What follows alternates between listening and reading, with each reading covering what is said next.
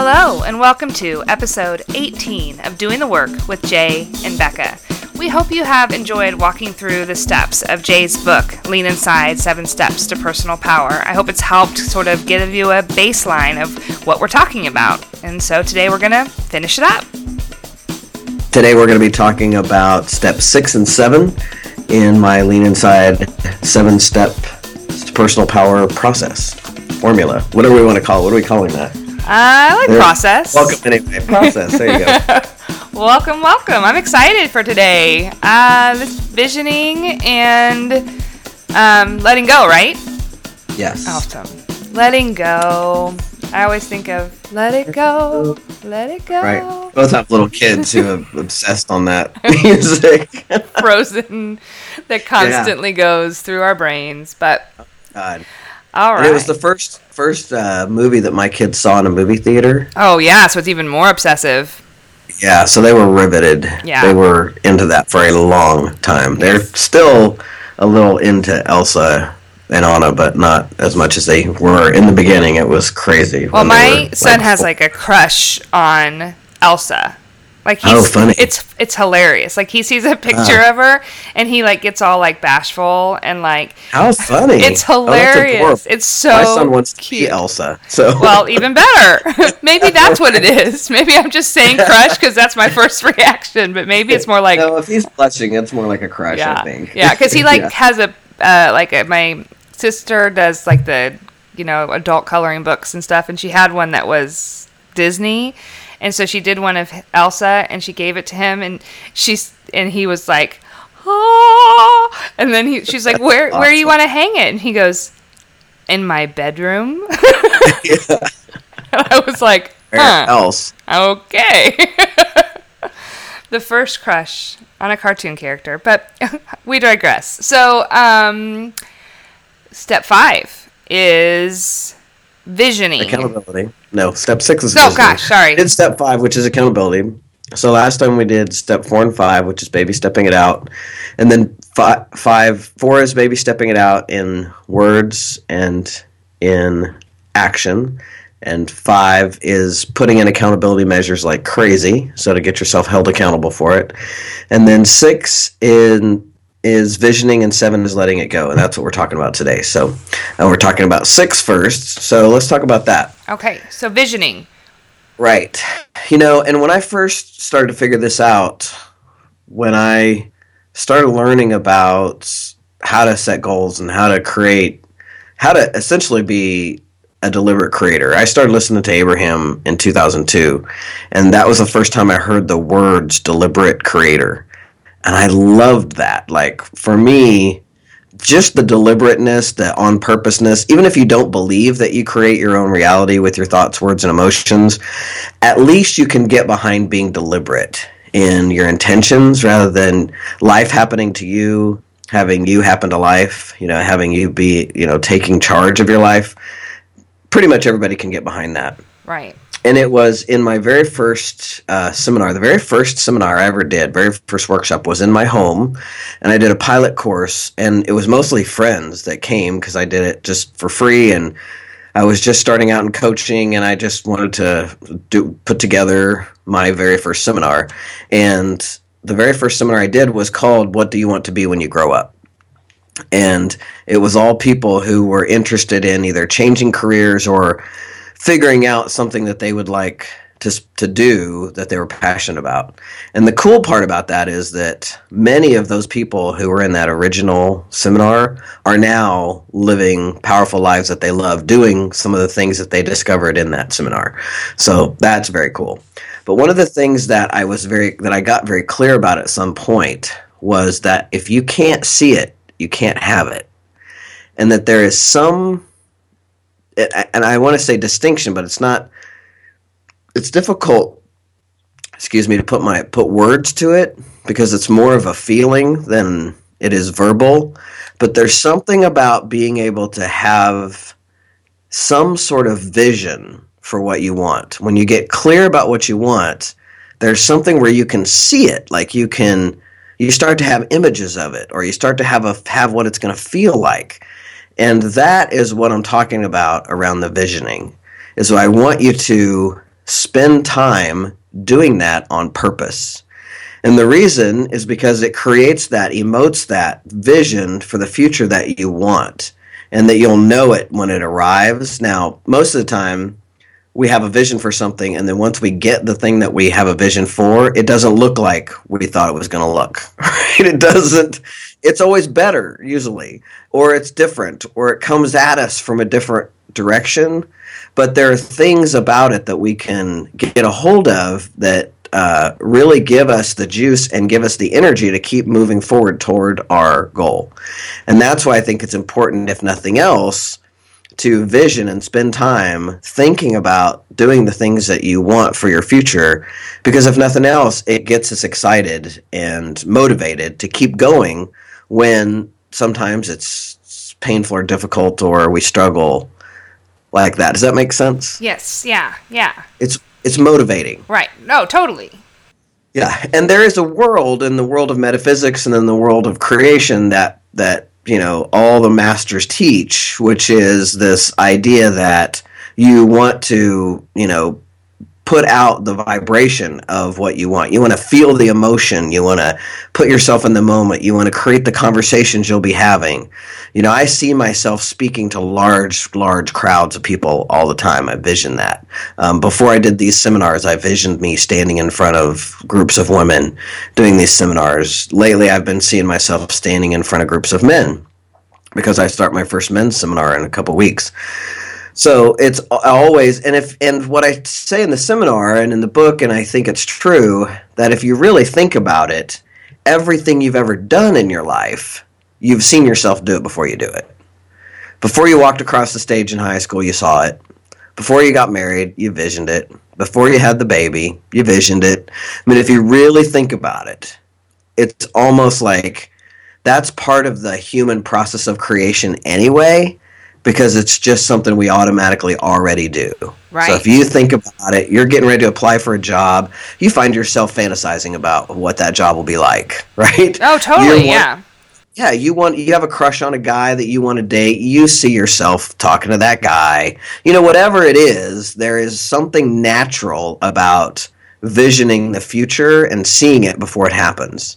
And so what I say and what, you know, what what the, the teaching is to do that on purpose, like to actually spend time on purpose thinking about the things that you want to create and see yourself doing them in your mind. There's also tons and tons of research around visioning for athletes, you know, like oh, there's so much research out there about this. Um, and, you know, we're in the middle of the Olympics right now. So I can tell you right now that those Olympic athletes, when they're sitting there with their headsets on, they're watching, in their minds, they're doing that routine over and over and over and over again.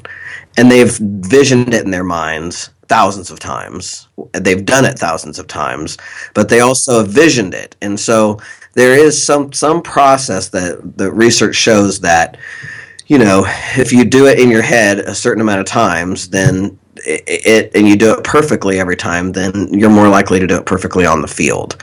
And so I'm just saying, let's take that that information, that research, that knowledge, and put it into our everyday lives of creating the things, our visions, our goals, our dreams that we want to create, and let's see yourself do that on purpose. Okay. So, you know, w- thinking about that from a visioning standpoint, I think that this is one of those things where I think sometimes people will hit that woo woo button and go, oh, okay, you know, like, I think it, and magically, you know, it'll happen. And, and it feels a little bit too woo woo, which I appreciate, like you stepping back into it, thinking of this is what we we do. This it's not it's not an odd thing to do. It's not you know, touchy feely, woo woo, crazy, you know, whatever to sit there. We're not asking you to like burn incense and beat on a drum and you know whatever. Like you can just, do that if you want. Yeah, some people get off on that. You know, like that sounds that's good for you. Um, but you know what we're saying is think about it. Like picture yourself in that place. Um, losing weight. I had a very difficult time seeing myself as thin and so that was a big, that was a lot of practice in terms of visioning it. Um, it was that wasn't my easiest step. Um, but I will vision before I go into a potential client meeting, for example. So if I'm trying to land a new client for my marketing um, agency, like I will, on my way to the meeting, I will picture in my head how that meeting is going to go. I'm going to walk in, I'm going to be confident, I'm going to explain what I want and what I can do and what I offer. I'm going to lay out the pricing. They're going to look at it, they're not going to blink an eye, and they're going to sign on the dotted line. You know, like I, I go through those steps before I walk into the meeting so that I'm pre paving that to happen. And when right. I don't do that, if I just, you know, am flying down the road trying to get there and I'm like, well, you know, I, those meetings do not go as well those meetings right. do not end. You know, I end up questioning myself and you know double back talking and falling on myself and and then you know those don't end as easily with the dotted line you know but the, I, I mm-hmm. can't tell you how many times that i've done it where i think about it and it just goes that way um, yeah. having a difficult conversation with your a loved one you know like if you are fighting with a spouse or a significant other or whatever you know, I will think about it where, you know, if you're in the moment, you know, we've talked about being triggered and being hijacked. That's it's another great opportunity to vision. You know, like you're in the moment, you shut your mouth, you walk away, you vision how this conversation's going to go. We're going to be able to go through this calmly and and adult like adults. Um, it happens. It makes it, you know, it you're it's that idea of taking it to the next step of actually seeing it in your mind's eye versus just saying that it's going to happen. Yeah. Well, and had you not done, had we not done steps one through five up to this point, then I could see where somebody would be like, well, I'm just going to sit and visualize and it's going to happen. But that's not the case here because you're in action. Like you've, you're clear about what you want you know, and the getting clear about what you want, especially in when you're talking about little things like pre-paving a conversation or pre-paving a meeting, you can't i don't want you to skip the steps of getting clear about what you want. You want to get clear about what you want and then that's what you want to vision. Oh, and sometimes in a relationship you want to have it be like i'm setting an intention that we're going to leave this meeting completely with love and affinity for one another or with respect for one another and that's how that we're that's the intended outcome. And if you go into a meeting with an intended outcome like that, that's what's going to happen. And I'm I've lived it. I've done it a hundred million times of going into a meeting very clear that I have a powerful intention to have left being heard, having heard the other person, having them acknowledged, having them validated. You know, if you don't set that intention, then it is kind of like well, you know, whatever happens, happens, and I don't like to leave it to that. So yeah. no. um, I do the visioning, and like I said, I I'm I was grateful when I was creating this seminar and creating, you know, oftentimes sometimes you know I'll know what I want to say, or I know that I want people to do visioning, for example, and then I'm like, how do I get them to get this? And at some point, and this is when I way back when I first started my first seminar I started to get that that whole thing if you can't see it you can't have it is because everything you've ever done that whole world like I just said that it's so natural you do it all the time anyway. Sometimes and a lot of times people ruminate on what they don't want and they sit and stew and worry mm-hmm. about mm-hmm. conversations or relive or ruminate over a conversation. You're visioning then too, just so you know, and you're creating then too, just so you know. Hell yeah. And so my point is let's do that on purpose. Like, let's be conscious about what mm-hmm. you're visioning and conscious about what you're creating. I also, in the seminar, want to make a distinction between visioning and fantasy. Ooh, in the seminar, idea. I talk about how, to me, one of my favorite fantasies, and I can sit and entertain myself with this fantasy and have my whole life, is something like I win the lottery, like I get dumped, you know, Oh you know, yeah. Twenty-seven million dollars gets dropped in my lap. You know, something like something outrageous, like one hundred and forty million dollars gets dropped in my lap. Yeah. And then I first thing I do, I mean, I have a plan. Like I pay off all of my debts. I pay off all the debts of my siblings. I mean, yep. down to I set up an infrastructure in Lawrence, Kansas, so we never have to have terrible roads again. You know, like I have a whole fantasy out there. Yeah. But I don't. I don't play the lottery. Right? Well, then That's you're not going to fantasy. win. Yeah. Right. Yeah. That's fantasy. And it's fun. It's a fantasy, but I'm very clear it's a fantasy. Yeah. How I do think people get confused with fantasy versus visioning. hmm Visioning is about like really seeing what you are up to in your life getting created before your eyes. And sometimes again it's going to not look like you think it's going to, but there's certain pieces of it just like I said, if you have a crush on somebody, you think about going and talking to that person or you think about being on a date with that person. If you are going to get married, you think about that day. You think about how it's going to go. You think I mean you do it anyway. And so this is just about flexing that muscle of doing it on purpose and taking the time. The other thing this forces you to do is slow down a little bit and think mm-hmm. about what you want and think about am I focusing on what I want rather than I don't want? And it forces you to, you know, sit still for five minutes and vision, think. I usually do it before I go to bed, and a lot of people do that. Before I go to bed, I think about, you know, some of the things I want to create in the world, and I kind of, you know, vision myself doing those things and being in action around those things. Um, yeah, so that's. I don't know if there's anything else to say about visioning, but anything else you want to add? Um, I guess I guess maybe a question would be um, with this. So from a visioning perspective, going back through the other steps. So we've done, especially like the baby stepping it out mm-hmm. perspective. So mm-hmm. would visioning be good in terms of like, okay, I've made my little baby step, and so now I'm gonna picture myself doing that little baby step, or is it more in game focused? Does that make sense? I think it's it's baby steps, but it's also like whatever juice you can get out of as far as you can go. Okay. Because sometimes I can see myself only the first two steps without getting completely freaked out. Don't get to the place of freak out and vision from there. you want a vision from you want a vision from feeling good. You know, because Right. again, we talked about how human beings will start the first step and then we'll think about step ten and quit because we mm-hmm. are afraid of step ten. You don't want to Yeah. get there. You don't want to do that right. you want to you know step vision out whatever next step you can see and if it feels good to you that end game is fun to vision. Right. Yeah. yeah. The end game is a blast to vision because then you've won you're successful you've done it. You know what i think sometimes gets in the way of people or maybe i mean i'm, I'm i said sometimes gets in the way and actually i just had this thought just now. It's one of those things that human be- that we do where we actually i just had this thought just now. But it, it occurs to me right now that perhaps what might get in the way of people visioning the end game or getting excited about it is that they have this idea and then they think oh um, they start to vision that and then that's what they get attached to and then it doesn't things start to not go that way or it feels like it's not going that way and then there's attachment there. And we talked about that like when there's attachment then that's and then that that gets into letting go right? Because you have to Right. let go of the outcome let go of the how how it's going to happen but yeah i think that sometimes people can get attached. I know i have gotten attached to how it was going to look.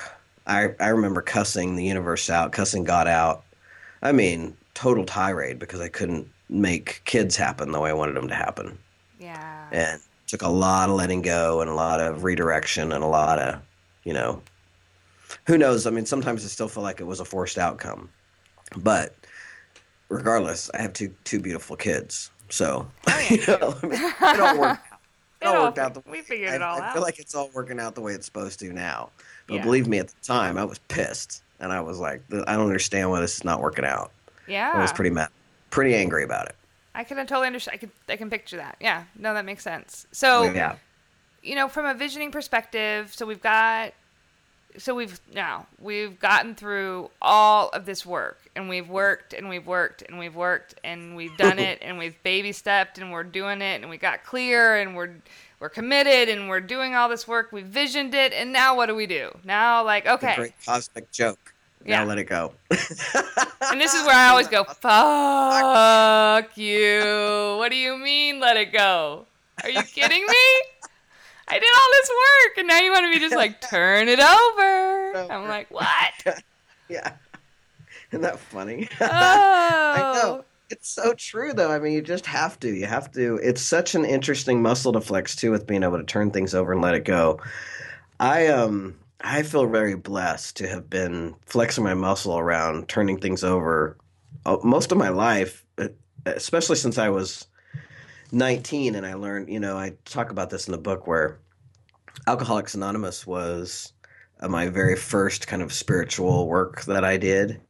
And uh, in AA, they have these, they have 12 steps. And the third step is turning it over to a higher power getting that you're not the one in charge and kind of turning it over.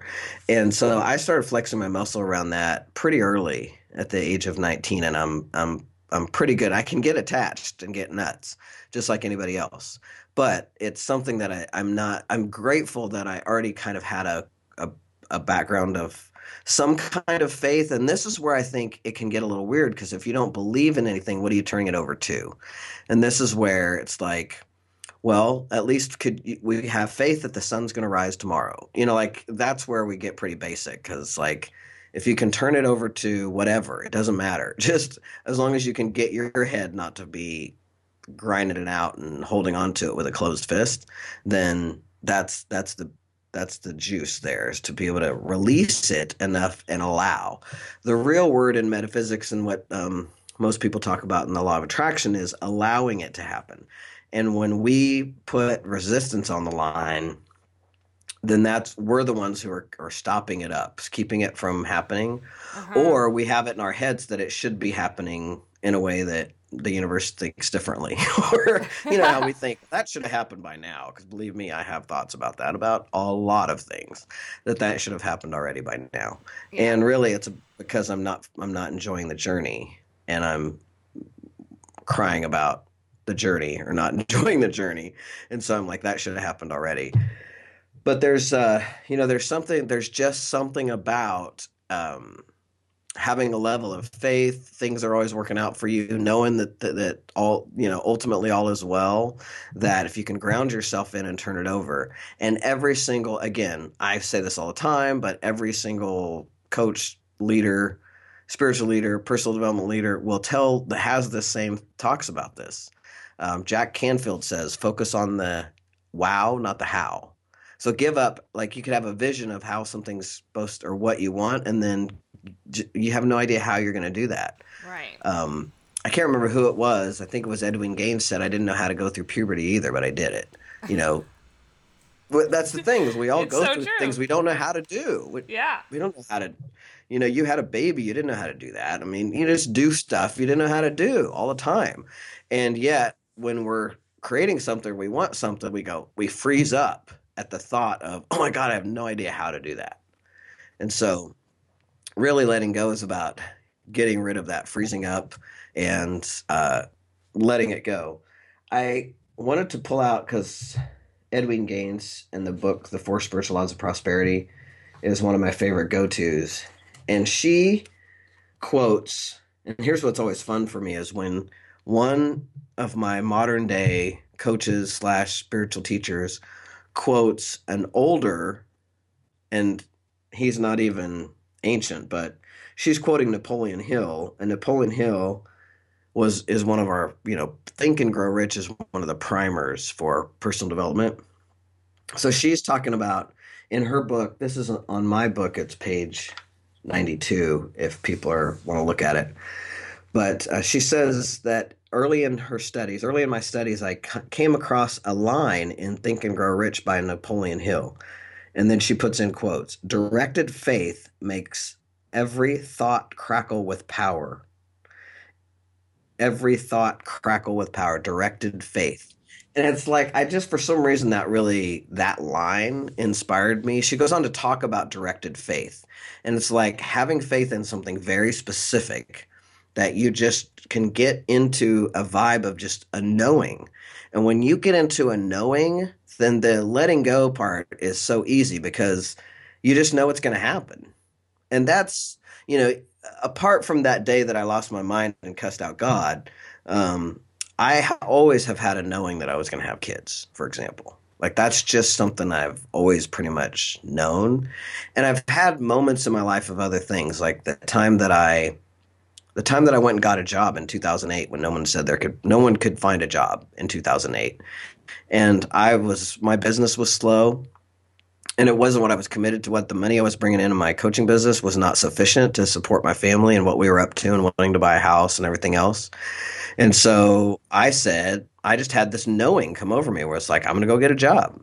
I had no idea how I was going to do that. I just knew that was going to happen and took baby steps. And within two months, I had a job. And I also knew that that job was going to propel me into the next level of my own business. And that I would only, I declared I would only be at that job for one year. I was at that job for one year and six weeks. That uh, the next year I landed a contract with a with a company that paid me working part time what I was making at that job. like I mean I just knew I just had a knowing, and so it's hard to describe that for people um, because it's a muscle that it's again it's one of those feeling things, but it's about finding some way to either you know, say the words, I turn it over, I let it go, I release and let go. That's one of my favorite ones is to say I release and let go. I sing a song that I release and let go. Whatever it is for you, I say in the book, I think there's a, I talk about the third step prayer, which is, the, again, going back to AA, there's a prayer that I memorized when I was 19 years old that I still have memorized. And I, sometimes I'll just say that and it used to be that I would say it like every hour on the hour if I was stressed about something. And if I have a client that's all bunched up and like really freaked out about stuff in their lives, like we'll go I'll go back to that guideline of every hour on the hour as soon as you see the clock hit the the new hour, say a prayer, turn it over, let it go. And if you're doing that on a regular, what's cool and what what I find is that if you're turning it over on a regular, like just it's amazing what happens is then you get into a flow. Like it, that's when you start to uh, see you know one of my favorite quotes recently is um, i heard abraham say something like and i'm not I, this is not a direct quote but it was something like the morning always brings perfect timing. Ooh. and i love that. I i, love that, love that I love it because, and what Abraham's talking about is that when you go to sleep, Abraham says you reset your vibration. So you can be bunched up and having a hell of a night and feel miserable, but if you go to sleep, it's do over the next day. Yeah. Like your your vibration resets. And so what I've been noticing is trying to do that where I'll like wake up in the morning and be like, the morning always brings perfect timing. And if I don't fuck with it, Yeah. then everything will just go the way it's supposed to, right? If I stay out of the way. And that's part of really being able to turn things over and know that when you turn it over, the universe has got perfect timing. I mean, it never fails. Anything we've ever done, we can look back. We don't see it in the moment, but it's just like your story. We can look back over your story and we can see divine timing in every minute of it, Yep. right? Oh, but boy, yeah. we couldn't see it. We couldn't see. We may not have been able to see it at the moment, or you couldn't. Same oh with Oh my me. I God, can no. My Yeah. and see divine timing. And those times I was gnashing my teeth and cussing God, and you know, I mean, it, but it's all happened the way it was supposed to.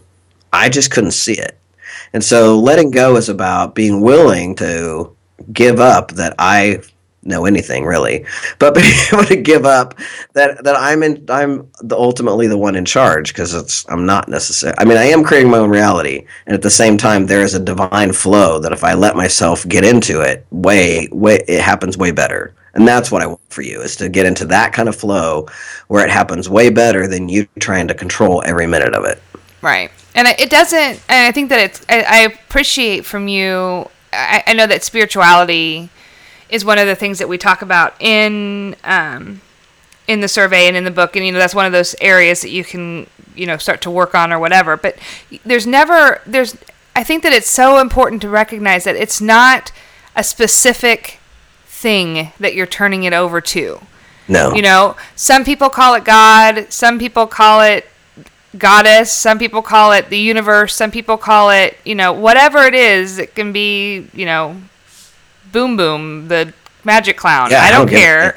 Yeah. Yeah, don't care. Um as long as you it's long, because I feel like there has to be I think that it, it goes back to visioning, but you have to have this kind of thought in your head of of that you're letting it go to something you know it's not just into because if you if you just like let it dissipate you know if you just like think about like letting it go into the mist then you're not holding clear that vision so it's like you have to let it go to something, you know, like so whatever it is that you can wrap your head faith, around. You know, the universe is so vast, and again, if you just look at the sunrise and sunset and all the stuff that happens beyond our, the fact that we're just breathing. I mean, come on, you don't have to think about breathing; you just breathe. I mean, all you have to do is think about that and know that you're not necessarily running the show here. like, you're, know, that's what I mean. What I like to think about, it's it's interesting because it's an interesting paradox too. On one hand, no, I'm the one creating my own reality, and at the same time, no, I'm just a speck of dust here,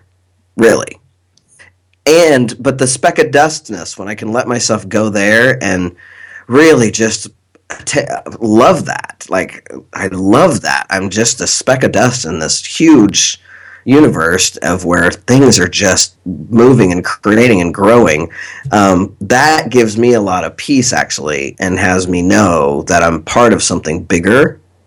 And i love that. I the spiritual piece for me is like i like to use eric butterworth's definition where he says that the universe or god whatever you want to call it is like an like the ocean and i'm a wave. So i can't be separated out of that ocean. Right, right.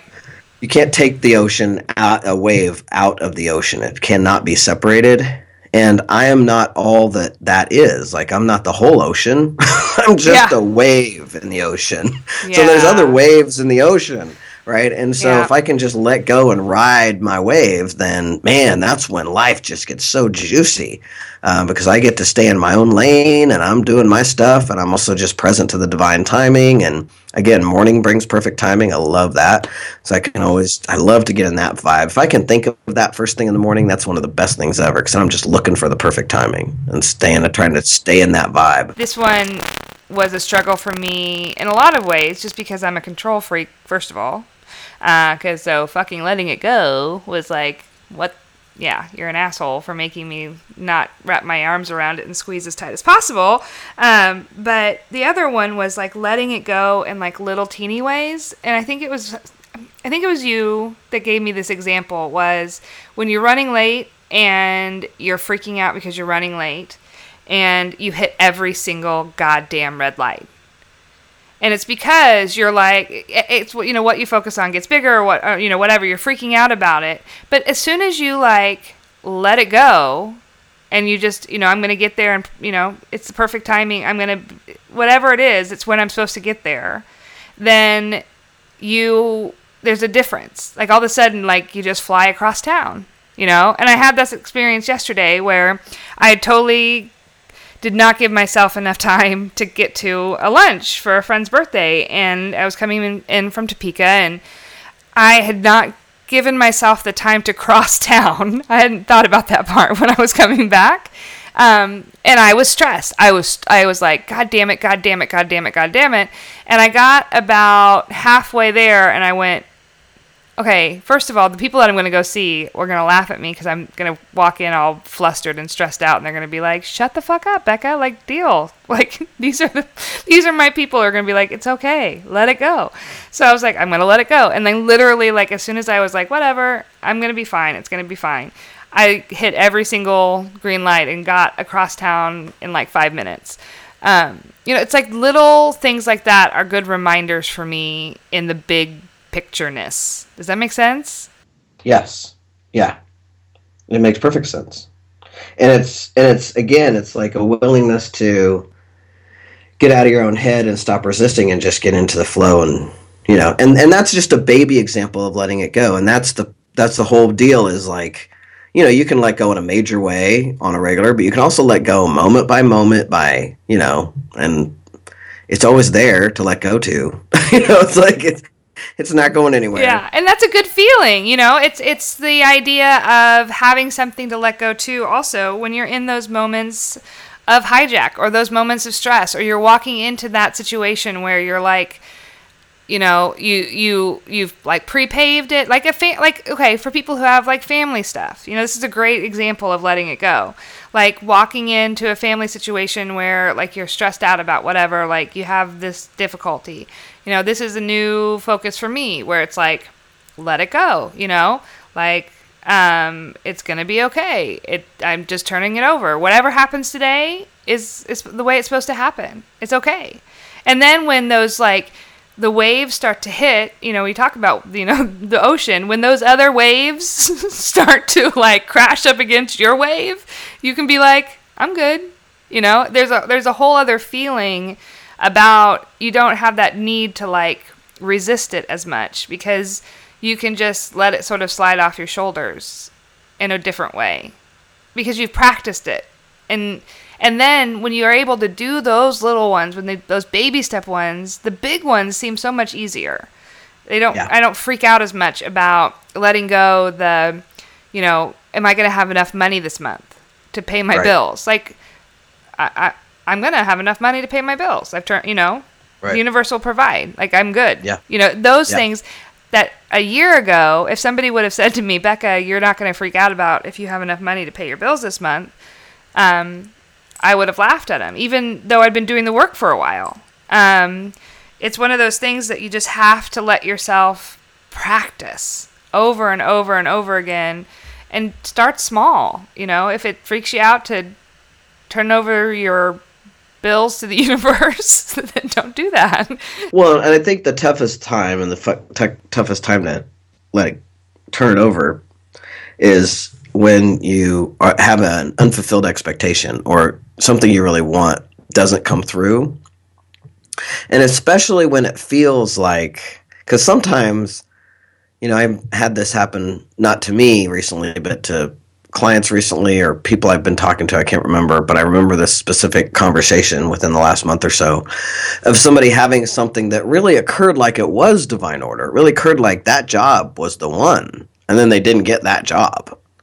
And that's a time when it's like, damn, like how do you and that's but the bet for me that's another form of letting go is to be like if not this something better hmm because I and I'm pretty good at that. I've got a big muscle around flexing, like not to get attached. Because if this didn't work out, then that just means something better is coming, and I don't always know what that something better is. And sometimes that something better doesn't look better at the time, and it's weird.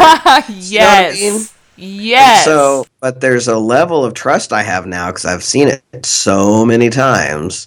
You know why things work out the way they do. Mm-hmm. You know, I know somebody whose house didn't sell for like a year. You know, she kept being like, "What the hell?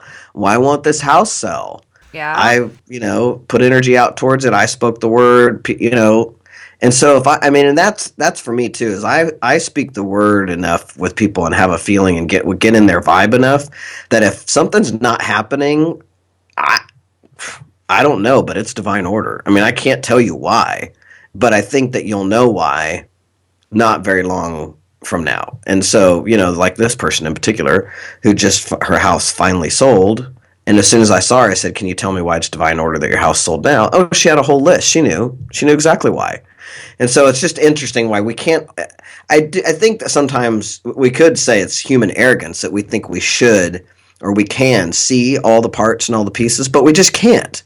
It's like you know we're standing up against a tree trying to see the whole forest. You just can't see it all.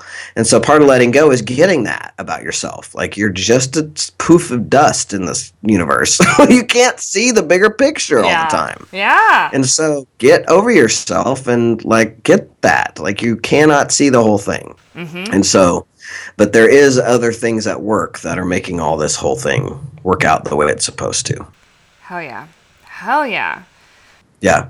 Um, you know, not to I, I I'm a little trepidatious about saying this, but I'm going to say it anyway.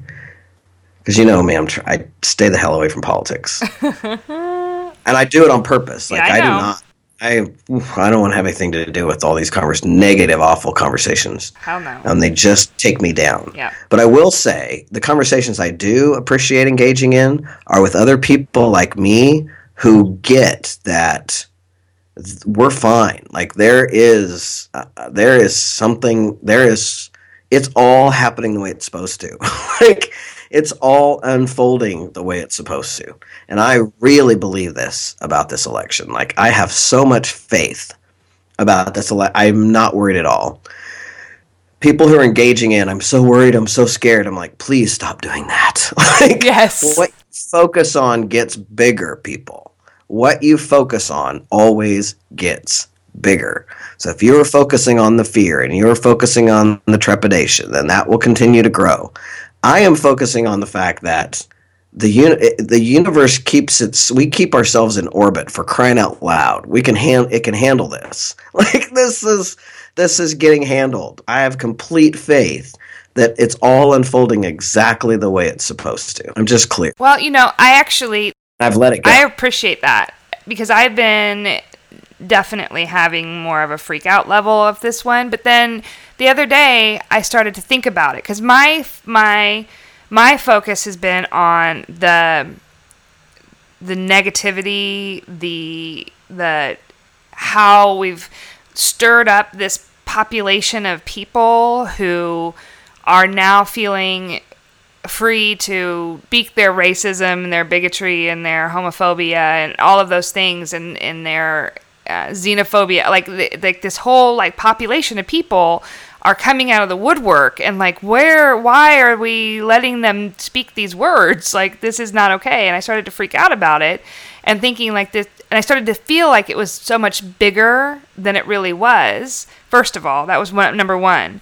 And so that was the first recognition. But number two was i've also heard more people who um, i would consider conservative quote unquote conservatives who are rallying against this language and this th- this population of people who are following the the neck you know the the the mean guy you know so you know what yeah. does that make sense like I, I there's yes, it's like totally. No, maybe totally. what needed to happen was we needed to have this rise up again so that people could look at it and see just how horrible it is and how wrong it is and how nasty it is and how it's not the way that people want to feel and so, like, it's like almost like I'm not that. And so it gives them the opportunity to open up their eyes to maybe some things that they had been against or not thinking about, like the, you know, a transgendered community or, or, or gay rights or the right to marry or, you know, all of those things that maybe they're questioning themselves now saying, did I sound like that? You know? Yeah. Like, yeah, and if, if yeah. we could convince those people like, I don't want to be that because that's not good, and I know that, but I sound like that. That's what I sound like. Right. Yeah. Yeah. Well, and this, you know, it's interesting because the gay community and me in particular have some pretty powerful example and experience around this. When I first, uh, I'd mentioned this when we talked about uh, my my history before. When I first became the president of the gay student organization at KU, that year was the first year that Fred Phelps started to picket funerals of gay men, and picket everywhere. And at first, we didn't realize that ignoring him was the best thing for us. Mm-hmm. And so we, like, I debated him on the radio. We gave him a lot of airtime, you know, and then we realized, oh, he's just a whack job and we need to ignore him. Right. But I will tell you that that guy picketing funerals and going all over the world, I mean, that man has been all over the world telling people faggots are going to hell. And I mean, all this stuff, right? He has done more good for the gay community than anybody else. Yeah. I mean, like, and I mean, that's a big statement. I don't want to say anybody else, but he has done a lot for the gay community because exactly what you're talking about good, real people who are actually Christians who follow the teachings of Jesus Christ Yeah. will look at guys like that and go, oh my God, that's not what I want to represent. No. You know, and they'll cross the street to come talk to the gays because he's so volatile. And so that's exactly what's happening. And that's at least that's what i see is happening. And you know I, we experienced it so intensely with fred phelps here in kansas. He is right up the street in topeka. Or he was. God rest his soul. Um, his family's right up the street in topeka. Still doing their thing but nobody takes them seriously now. And in fact again you know everything they do just makes it better for the gays because he's so outrageous and so ridiculous Oh, hell yeah. and that's that's what I believe in my heart of hearts is happening, and it's all supposed to be happening that way because white people needed to wake up, and we had to have a level of sexism. I mean, the fact that you know one of the things me nuts, and again, I don't want to talk about it too much because I'll get crazy. Is you know all this, all of a sudden, everybody's up about the dirty political system, and it's all Hillary's fault. People, if you don't get that that's systemic ses- sexism, for God's sake. I mean, this woman has been this all of a sudden it's all on her. Yep. Yeah. If she was a man, we wouldn't even be having this conversation. Nope. So you know that it just makes me nuts. But that and and people have got to get that. You know, you got to have somebody so whacked out that it. I mean, I believe for some people in this country, you have to have somebody so whacked out that they'll vote for a woman. I mean, that's Yeah. sexism still working. So I just I just have a lot of faith, and I've let it go, and I keep letting it go and turning it over, and I do my best not to engage in um, in conversations about politics, except for like what we're talking about, where I just have a lot of faith that it's all going to work out, and it's just going to. It's gonna. Whatever's supposed to happen for us is going to happen, and I really have faith that it's all going to go the way it's supposed to. I love it. Okay. Keep turning it over. Turn it over. Turn it over, turn it over, turn it yeah. over, Whenever I see turn that orange man's face, I'll just turn it over. Turn it over. He'll appreciate that. that. All those crazy people who are, you know, using their faith, I'll be like, I'm turning it over. That you're not going to be able to use your faith in this manner any longer. Yeah, I want to. I want to go back to real quick to go back to this book um, on directed faith because again, this is Napoleon Hill talking about directed faith, and then Edwene Gaines taking Napoleon Hill talking about directing directed faith, and she goes on to say, directed faith is not a vague, hazy, wishful yearning. It is a powerful belief of expectancy that causes the universe to send us wonderful things I love that. right? Yeah. A powerful belief of expectancy. And that's what it is for me about turning it over. It's like I have this powerful belief that I'm expecting it, and I don't need to then control it. I don't need to, you know, sit and stew about it and freak out about it. And the more you do that, it's that remember what you focus on gets bigger. That's what ends up, you know, you get what you focus on. So if you're focused on all the things that could, the bad things that could happen because of X, Y, and Z, then that's what's going to ha- X, Y, and Z happen. I mean, I, and it's like I've seen it happen over and over and over again in my life, and and it's so easy to slip into those patterns because it's like, you know, there's I, I think as women as well, um, the worrier is um, not only supported but like encouraged. Like that's one of mm-hmm. the traits that women are supposed to mm-hmm. have is worry. Oh, yeah. We're the ones who are supposed to mm-hmm. like, you know, twist our hands and and you know, we've got to our little chickens and we've got to make sure everybody's okay and we we're the ones who take on the worry. You know, if if I said to my husband like all of the things that would go through my head and the fears that I have on a day-to-day basis, you know, or, or had on a day-to-day basis of just like the most random things, you know, like, I, I- and he would be like, "Why do you think think that? What What do you mean? Like, why would they Right. even go there?" And it was like, "But what do you mean?" It, it's like, as women, we're told like that's a part of being nurturing. I think is like to something worry. like that. It is weird, and I think that I know from I wonder sometimes about that in terms of is that training? I'm still the jury's out for me. Is it training or is it testosterone? Like, you know, that's always my question. My question is always is it training or is it testosterone? Because I will say that on testosterone, I don't worry. And I don't know if that's because I've trained myself. I have trained myself in the world of if I'm going to be a faithful person, then I why would I worry? Like, why if you're going to pray, why worry? I mean, that doesn't make sense to me. If you actually believe your prayers, then that doesn't make sense to worry. But I also just don't feel as revved up or juiced by worry, and that's why I wonder if that's testosterone. Sometimes, like, it doesn't occur to me to worry. you know, like, and I again, I can't it seems like it that gets better every year for me and i don't know if again that's because i'm trained as a man to not worry and women are trained to worry i don't know but it's it's a worthy inquiry i think to, to think about sometimes because i speak i'll speak to you know a crowd of 300 people and i'll say how many of you have heard yourself say in the last week i worry or i'm a worrier or i worry that and you know tons of people raise their hands and they're usually all women and it's almost like they wear it like a badge Yeah. Oh yeah. like it's not shameful to be a worrier at all Oh, no. it's like a badge of honor because i i mean like they walk around talking about it all the time and i'm like why would you do that like Yeah. that doesn't make any sense to me because worry for me is like you're creating scenarios you're making up shit to scare the crap out of yourself on purpose Yes. isn't that When you weird say it that way, well, it doesn't make sense. well, that's what's happening. You're making up shit to scare yourself on purpose. That does Uh, not sense to me. No. But that's what warriors do. Yeah, yeah.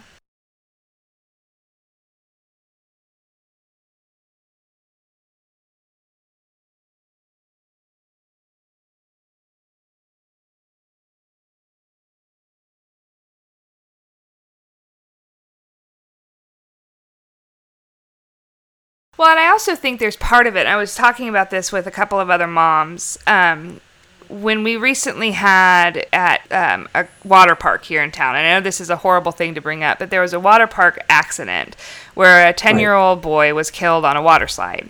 Um, Right. We had been at the same water park about a week before. We did not ride that ride. Um, that was a choice that we made. My kids are not, one of them's not really old enough. The other one is just not interested. She's got a major fear of heights that we're working on, but she was just, you know, it wasn't something we were going to do. But we did ride some of the other water slides. You know, we did other things. Um, uh, and we were talking about it because on postings on Facebook, on a lot of the social media stuff, there was a lot of blame happening that these parents had let their child. Why was a ten-year-old on this ride? And this, I would never let my child ride on that ride. You only have to be 42 inches to ride that ride, don't you? Exact- Something yeah, like that.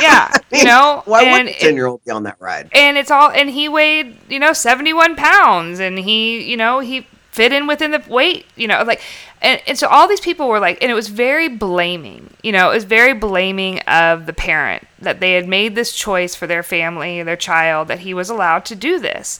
And to me it was like it hit me in such a place where it was like first of all fuck you you know by the grace of god go i. I- that's how i always deal with any parenting decision, you know, we all are out there trying to do the best that we possibly can, and that these parents have got enough to deal with, let alone somebody blaming them for what, you know, was an innocent decision that thousands and thousands of other parents have made that summer, you know, let alone that day.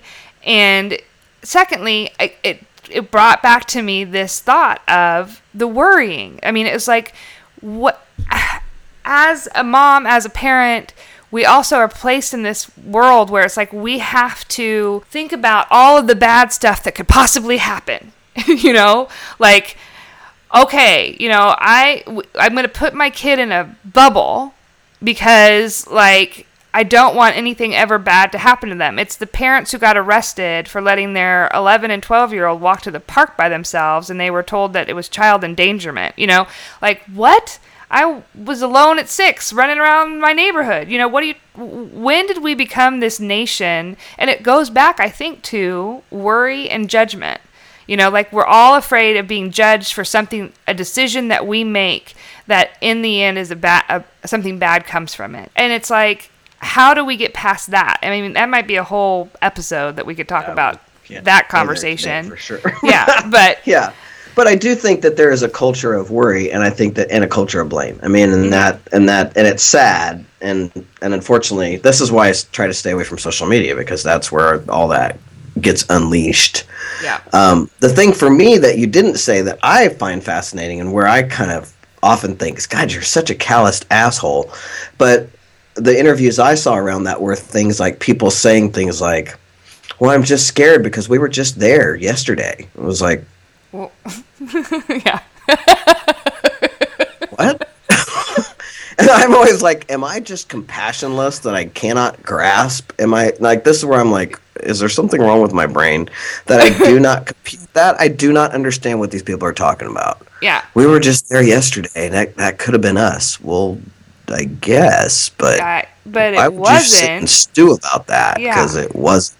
And that's where that whole thing. It's like, see, you're creating scenarios to scare yourself on purpose. Yep, yep. I It's just another form of worry.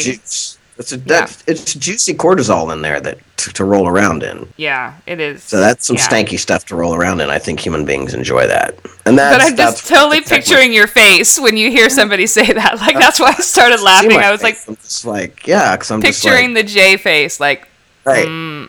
No. If, and thank God there are people on Facebook that I'm watching, not like, or you know, videos on my computer, not right in front of me, because I do have that look on my face, like, what? Like, what the hell is wrong with you? Why would you go there in your head? Like, I don't understand that. but when you say it, it's so funny because I'm like, yeah, why would you go there? Like, what, are you kidding me? Like, that's crazy. But it's like when you, and then it's like, yep, that's what I do. I and all you have to do is give that Jay look like, what the and I'm like, oh yeah, you're right. You're totally right. Oh god, I did that, didn't I? Yep. I like I was like going through the comments like you know, I was like, there's that part of my there was that momness in me like I had to read these comments of these assholes and I don't know to make myself feel calmer. I don't know what it was, but it was like I was reading all about this thing and finally I was like, what am I doing?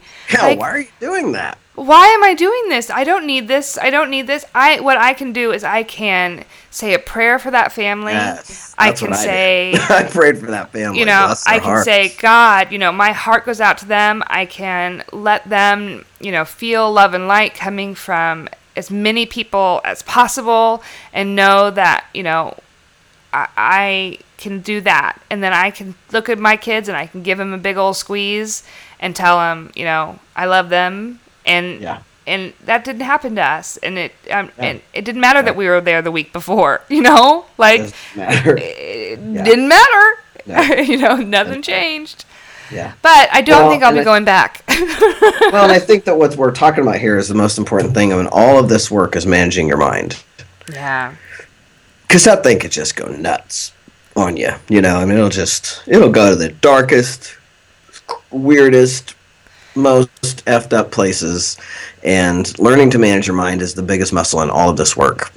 And being able to catch yourself when you're having thoughts that are purposely intended to scare the crap out of you and to raise your cortisol and to give you something negative to stew on is a powerful, powerful shift. And I've had people, I have one person in particular who did my seminar, and I love, she gave me a, a quote one day, feedback, where she talks about how before I took Jay's work, I used to, and she used to ruminate a lot. And so she started doing the work, and now she doesn't, and that's kind of disappeared for her. And she's really taken a hold of managing her mind and not letting herself go to places that just stir up stress. It's like, Yeah. oh, I'm stressing myself out on purpose. Mhm. It- but we do, it's not, when we're unconscious of it, it's obviously not on purpose, right? Right.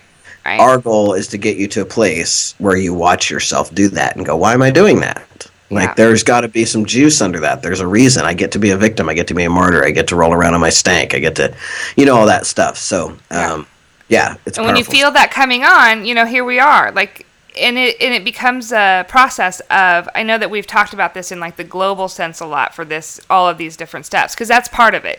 You know, taking on different areas of your life and going through these steps and getting clear, getting conscious, getting around it and baby stepping yourself out of things that you and, and baby yourself to goals that you want to create for yourself. That's a big the big part of it. But the other part of it is the little part of it where the smaller part of it that becomes sort of natural to you that mm-hmm. like I start to feel that feeling going in my gut and mm-hmm. I, it's like I can start at step 1 and get through step 7 in a couple of minutes where I'm mm-hmm. like, okay, why am I feeling this way? Okay, I don't want to feel this way. I'm committed to not feeling this way.